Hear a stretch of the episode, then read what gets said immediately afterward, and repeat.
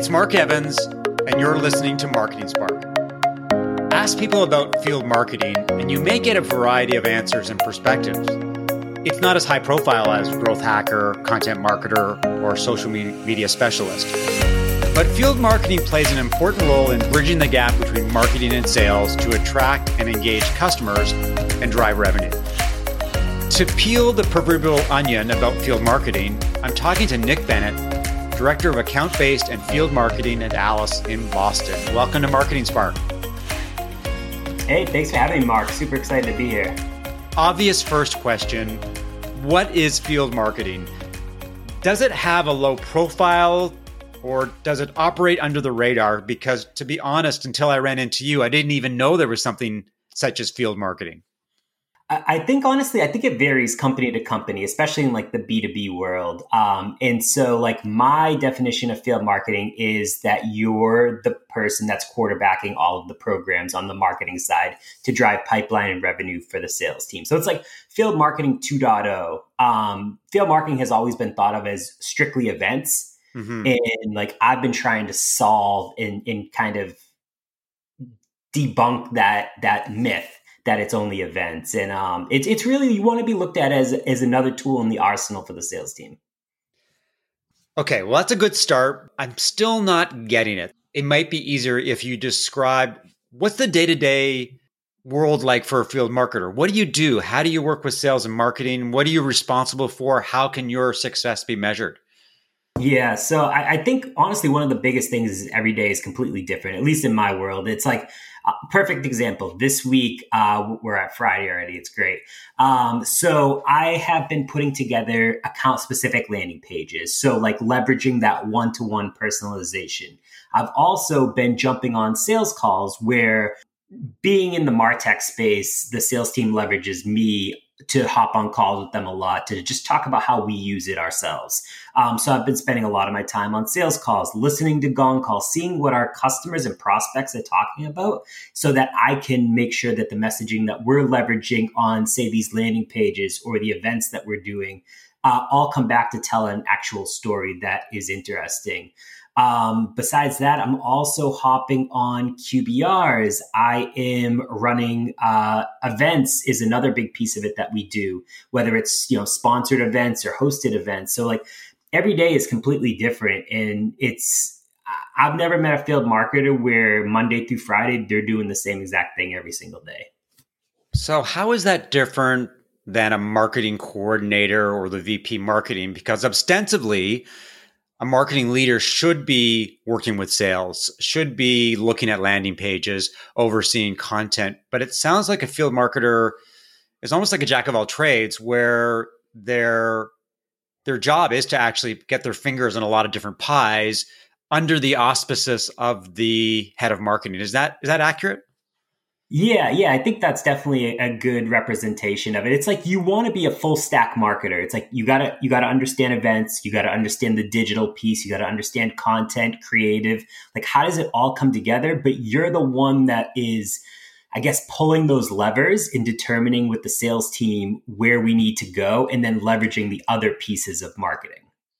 So, what's the power dynamic? Maybe that's the wrong term between a field marketer and the head of marketing because if you're the one who is active on a number of different fronts and helping the sales team make better decisions, connect with prospects better, how does that align with what the head of marketing is supposed to be doing and their responsibilities? Yeah, I think it comes back to their goal should be more strategic of like, okay, this is the overall theme or messaging or goals that we need to hit, the field marketer is usually the one that's doing a lot of the tactical work that is like rolling up their sleeves and every single day, like they're that go to person um, that the sales team can kind of leverage. Okay, so to borrow a baseball term, and it's well known that you are you have a passion for baseball, and sounds like you're a pretty good pitcher. Are field marketers five tool players, given that they're involved in brand building, customer building, lead generation, marketing. Is that is that an accurate depiction of of someone who's a field marketer because they they're good at a lot of different things? Yeah, I mean, honestly, I think so. That that that's a great example because I've never even thought of that. But um, I, I think so. It's like you have to be able to understand everything, and like I've never worked in other functions within marketing. I've always I started off in sales, went straight to field marketing. So like I've never done product marketing or like content or anything, but I still have to understand how all those pieces work and tell that story so that the prospects and customers at the end of the day are driving pipeline and ultimately revenue.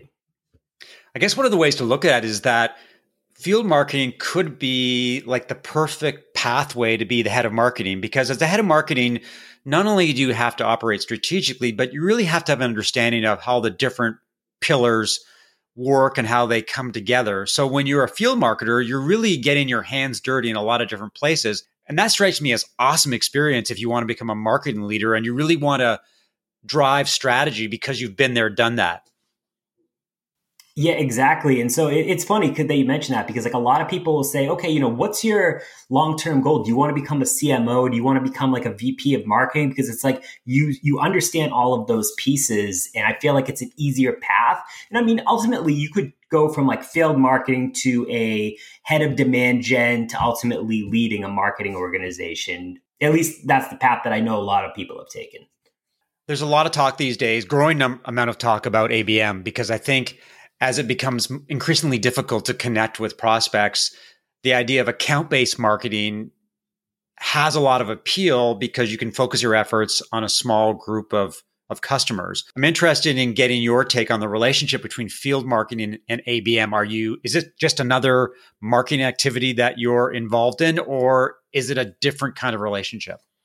Yeah, it, it's honestly it's the same thing. Like I've always had the the understanding that field marketing really equals ABM because if you think about it, like field marketers, I guess this is more pre-COVID, but like they were always in the field. They would be responsible for a specific territory, say the East Coast, and so like within the East Coast, they are responsible for driving pipeline for target accounts with the sales team. That's really all ABM is. They're just doing it on like a smaller scale versus like a national or global scale. Um, but yeah, I mean, I think it's definitely the same thing. And it, it's funny because a lot of people will be like, why does your title say account based and field marketing? Personally, it, it's more of the uh, more of the the ABM side of it. But I just I've been in field marketing for so long that I didn't want to lose that as part of my my title. So it was like important that I had it for the community that I've built. Um, but honestly, it's the same exact thing. Curious about your take on ABM and the amount of attention that it is receiving right now. You you see companies like Terminus and they're actively waving the flag for ABM. And Chris Walker will talk about the value of ABM. Are we looking at a matter of marketing focus and marketing efficiencies because as marketers we can spread our efforts all over the place. And as marketers we love to do that because it's a lot more fun to be using different channels. But what does the focus on abm mean to you given that so many b2b saas companies are trying to implement it? And as important what are some of the keys to success when you haven't actually done abm before yeah, I think it's yeah. I, mean, I, I definitely think it's you know being able to figure out okay, we're working on like a subset of accounts, so it's more of a targeted approach, which honestly should help with spend because if you think about it, if you're going back to that like spray and pray mentality of like everything else that's out there, you're just spending money across channels and levers and all these things, but they may work, they may not. They may not even be your ICP accounts unless you've really identified what those are. But it's like, okay, you've you've come up to for us, it's 50 accounts on the net new side and then 50 accounts on the expansion side. And so out of those 50 accounts on the net new side, for example, we have very strategically and personalized the one-to-one experience for each of them. So it's a very targeted we know the path that we want the, to take them down. There's content specific to that. There's a specific kind of uh, even with gifting, like how we play across in that journey. It ultimately it's going to lead to a higher conversion versus just sending it out to you know alice.com because if you send them to a website and it's just like okay they may or may not convert they may raise their hand and kind of request a demo but if you're personalizing that experience for the person and not just the persona um, it hopefully works a little bit better. Uh, and then the second piece of your question is the biggest thing I think is the the list. Nailing the list is like 50% of the job because it's like you can't marketing can't say, okay, we're gonna go after these these accounts. Sales is gonna say, eh, you know, not those those might not be great accounts. You have to develop the list together and you have to develop the kpis and metrics together to make sure that it's success, it's a successful program. And if it's just like marketing doing their thing sales doing their thing it's still very siloed. It's not going to be it's not going to be that successful and you have to really rally the entire company around an abm strategy and it more becomes not even just abm but it's like account based everything. Um, or account based you know abx is, is another hot term that a lot of people are using right now and it's like okay you got sales and marketing you're really just bringing in like the customer success side. That's what we're doing too. It's just you know the list was the the biggest piece. So a couple ways we can go here. One follow up a little bit on the list. And so, are you talking specifically about a list of customers? And once you have that list, how much deeper do you need to go to determine, okay, these are the influencers, these are the decision makers? Do you have to be precise so that you've got not only personas, but you know exactly who you want to talk to? Yeah, absolutely. So it's like we, we break it out into a few different pieces when we're starting to determine our reps only cover named accounts. So each rep has about 90 named accounts. We don't cover territories currently. And so within those 90 named accounts per rep, there is four things that we look at when picking a like tier one ABM account. And so the first thing is accounts with the biggest potential for growth to complement kind of our land and expand strategy. It's just like what our product is. And so like once we can get into say marketing, it helps us kind of break out into other functions within a company. The second piece is accounts that are already identified on our named account list. So basically, the sales team actually develops that named account list. We then together develop this ABM piece. The, the third piece is, you know, best fit accounts that are based on our ability to service them and make them successful present day. We don't want we don't want to set accounts up for failure that we know are going to end up churning because we can't do something for them. Um, we want to make sure that they're successful like say we sign them today and we're launching them on Monday, like we want to make sure that by Monday we 100% are able to to make them successful. And then the last piece, and I think this is a big one for us, and I think just ABM in general is accounts that add credibility to our brand in the enterprise space. And so when you see, you know, Adobe um, and other large accounts like that that are customers, it you know like similar companies that are in the same space or same size as them will see that and be like, oh, huh. Okay, if they're using it, maybe I should check them out too. And it just kind of like makes our job a little bit easier and adds to the credibility piece where we can then still personalize an experience for them, but it just kind of adds that extra layer. You mentioned something earlier about marketing and sales working together and not operating in silos. And a podcast that I did recently with John McTeague. And that was something that we explored a lot because what happens in a lot of organizations is sales is doing its thing, marketing is doing its thing, and in many cases, customer success is doing its thing. And there's no coordination. There's no sense of we're moving in lockstep, lockstep together so that we have a plan of attack and we're we're all coordinated. What role does field marketing play in making sure that all those pieces come together so that you work as a team as opposed to sort of individual players um, if we're going to go with the baseball or sports analogy. Yeah.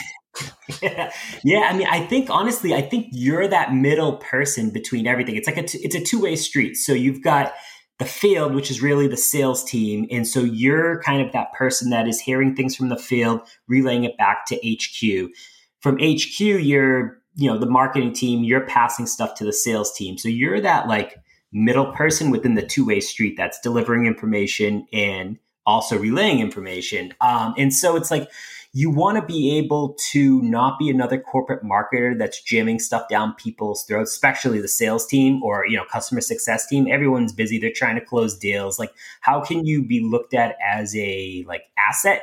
Versus just another marketer that's you know trying to get me to do too many things and not make me hit my number at the end of the day um, and so that's where I feel like that's where field marketing really shines, like being able to be that that leverage piece um, and build those relationships. Like I I started off in sales before I went to marketing, but I always walk a pretty fine line between sales and marketing where I don't want to be looked at as like a corporate marketer, but I also don't want to be looked at as a salesperson. I kind of balance that line and I build these relationships where they trust me because I can deliver value. But then when I need something from them, they know that they'll be able to give it to me without issue. Sounds great. You spend a lot of time on LinkedIn talking about content and the value of content, which I find obviously as a content driven marketer, I find that interesting and relevant. I do want to get your take on the role of content within the ABM process because obviously if you're developing personalized campaigns and you're being very focused on specific people with specific interests, then how do you make sure that your content is relevant, is on point, and is developed and offered at the at the right time in the right place? What kind of strategic approach do you take, and how do you make sure that you can tactically execute in a very flexible and agile way? Yes, I think it's understanding where they are in like the the buyer's life cycle uh, in developing or developing, or if you have the content already, like figuring out where to deliver it within that life cycle. Because if they're you know top of funnel where they're just starting to understand, or say they're going down the, the gifting path, and it's like okay, you know, I, there's some companies out there I'm starting to explore it, but right now we just kind of uh, send gift cards to people okay, want to kind of do one piece of content down there. And that's more of like the one to one to many, one to few approach where it's going to be delivering content where they are. When you get to the one to one and developing specific content for kind of your tier one accounts, it kind of brings it up a notch. And I can tell you right now, we're not currently doing this just because we don't have the bandwidth. Um, it's on the list to get to, but you could also purchase software that could help with this. Um, and it's like developing the content that one speaks to your prospects, but also has like their name all over. So they think it's a personalized piece of content or infographic or whatever it is for them. It just kind of usually does a better job. You want to be able to, I mean, you could use like a Uberflip or PathFactory to kind of curate content where they are too. Uh, I've used you know a couple of those in the past and it's worked out really well to just kind of tell that story and take them to the next piece and just kind of keep on going down. It's, it's just important to figure out one do you have enough content? It, the content that you do have is it relevant for your prospects? And then it's like how can you take your existing content and maybe personalize it to an, a specific account I want to talk a little bit about LinkedIn. I mean, a lot of people have been on LinkedIn for a long time, but I would I would argue that most of us have really used it in a different way for the last 14, 15 months. And to talk about your LinkedIn experience, because as you probably mentioned in other podcasts, you're one of the few field marketers that is active on LinkedIn, or at least who declares that they're a field marketer. How have you used LinkedIn over the past year or so, and how has it evolved? Like, I'm really curious about the journey that a lot of people are on, because as much as people say, everybody's on LinkedIn and we're all using it the same way. We're not. I mean, a very small percentage of people are actually using it to drive content. And I, I'm curious about your experience and how that has changed over time. Yeah, it's you know when when I first started out, like I just wanted to get people to understand what field marketing was and like that it wasn't just events and how important as a pillar it was to any B2B company.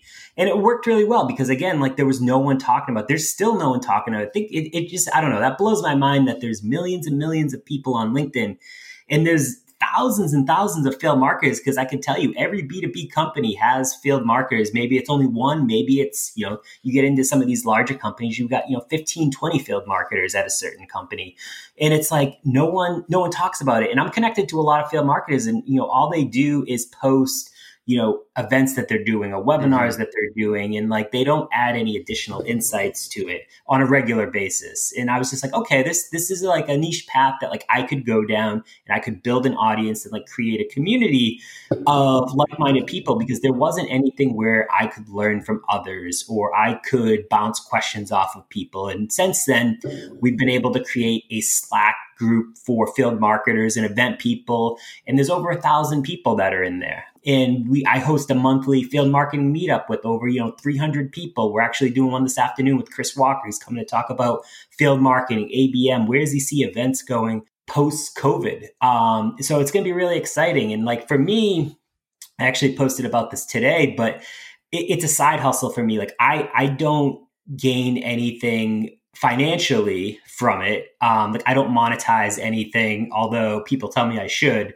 Um, I just give it away for free. And it's starting to get to the point where I have a lot of people that will say, Hey, can I pick your brain? Or, you know, would you be open to mentoring me? And just like a bunch of different things that like I've always just said yes. And it was fine when it was one to two people. But when that one to two becomes, you know, seven to 10 per week, like and i have a regular job that i'm trying to do i have a three year old daughter so like i'm you know i'm trying to balance that it's uh it's tough and like i've just had to start to say no and like have people understand that i'm not going to be able to please everyone but for my mental health it's okay to say no and like who knows five years from now maybe i go down the consulting path and you know i consult for field marketing teams all over the world i've thought about it um, and I've had VPs of marketing CMOs come to me saying, "Hey, you know, would you be interested in like doing some like consulting for my team to help them?" And I'm just like, honestly, I don't have the bandwidth right now. It sounds really fun, but I just can't do it. It's like posting on LinkedIn every single day for over a year now has like opened a lot of those doors for me that I probably wouldn't have before. And the end goal for me is whenever people talk about field marketing, I want them to associate my name with it. And whether that's good or bad, just say, hey, this is the guy that posts on LinkedIn. Like, I love your stuff. You know, people talk about ABM. There's a lot of people that talk about ABM on LinkedIn. So it's it's a little less niche. There's a lot of people that talk about events, but there's no one that talks about field marketing. So I am forming that kind of community and then growing it over time one of the things that I find interesting about LinkedIn, especially as marketers, is everything's about attribution. We want to measure everything, we want to quantify everything. And when it comes to LinkedIn, I think one of the interesting things that I found over the last year is that there's a lot of benefits that you just can't quantify. There's opportunities that come up. There's podcast interviews that you uh, that that you get. There's all kinds of different ways that people want to work with you that helps you personally and professionally. You joined Alice three months ago what role did LinkedIn have in terms of that relationship? Because it sounds like you knew the people before, but it certainly must have helped that you had this stature and that your brand profile was a lot higher than it was before. Yeah, you know, it's funny. I was like, I always joke around, like, did you guys just hire me because of my network? Um, and like, you know, who knows? Probably deep down, that's that's definitely part of it. But it's like, it's interesting because in the three months that I've been here, I've been able to get three people hired through my network for open roles. I've been able to pass about 30 sales opportunities over to the sales team. It's funny because one of the sales reps sent me a Slack yesterday. He's like, You produce more opportunities as a marketer than the entire BDR team, which which isn't true. They do it, they do a really great job. He's like, for him personally, he's like, you know, you you provide a ton for me. And um, it's great, you know marketers, especially field marketers, and that's who we sell to, like they would much rather hear from another field marketer versus a salesperson. Like I feel like being in the martech space is probably the perfect path for me because like outside of that if i was in engineering developing developers or whatever selling to them my network would be useless and i wouldn't I could probably do a great job at the actual job itself, but delivering the network piece of the inbound that, you know, the amount of marketers that come to me inbound say, hey, you know, we use XYZ, which is a competitor of yours, like I'd be open to hearing about you. Awesome. That wouldn't have happened if like they didn't start to associate my name with like working here. Um, and it's just it pops up. So it's it's it's a really great spot to be. One final question. Uh, interesting book that you've read recently or podcast that you love. Anything come to mind?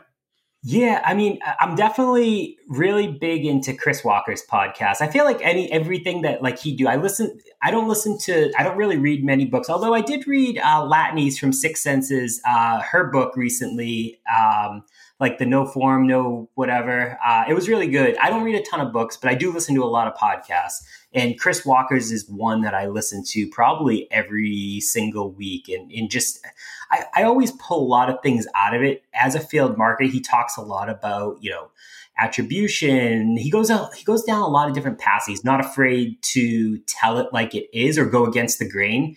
And whereas like a lot of people will just like, you know, regurgitate information that's already out there. And so like that, I always walk away with some piece of knowledgeable information.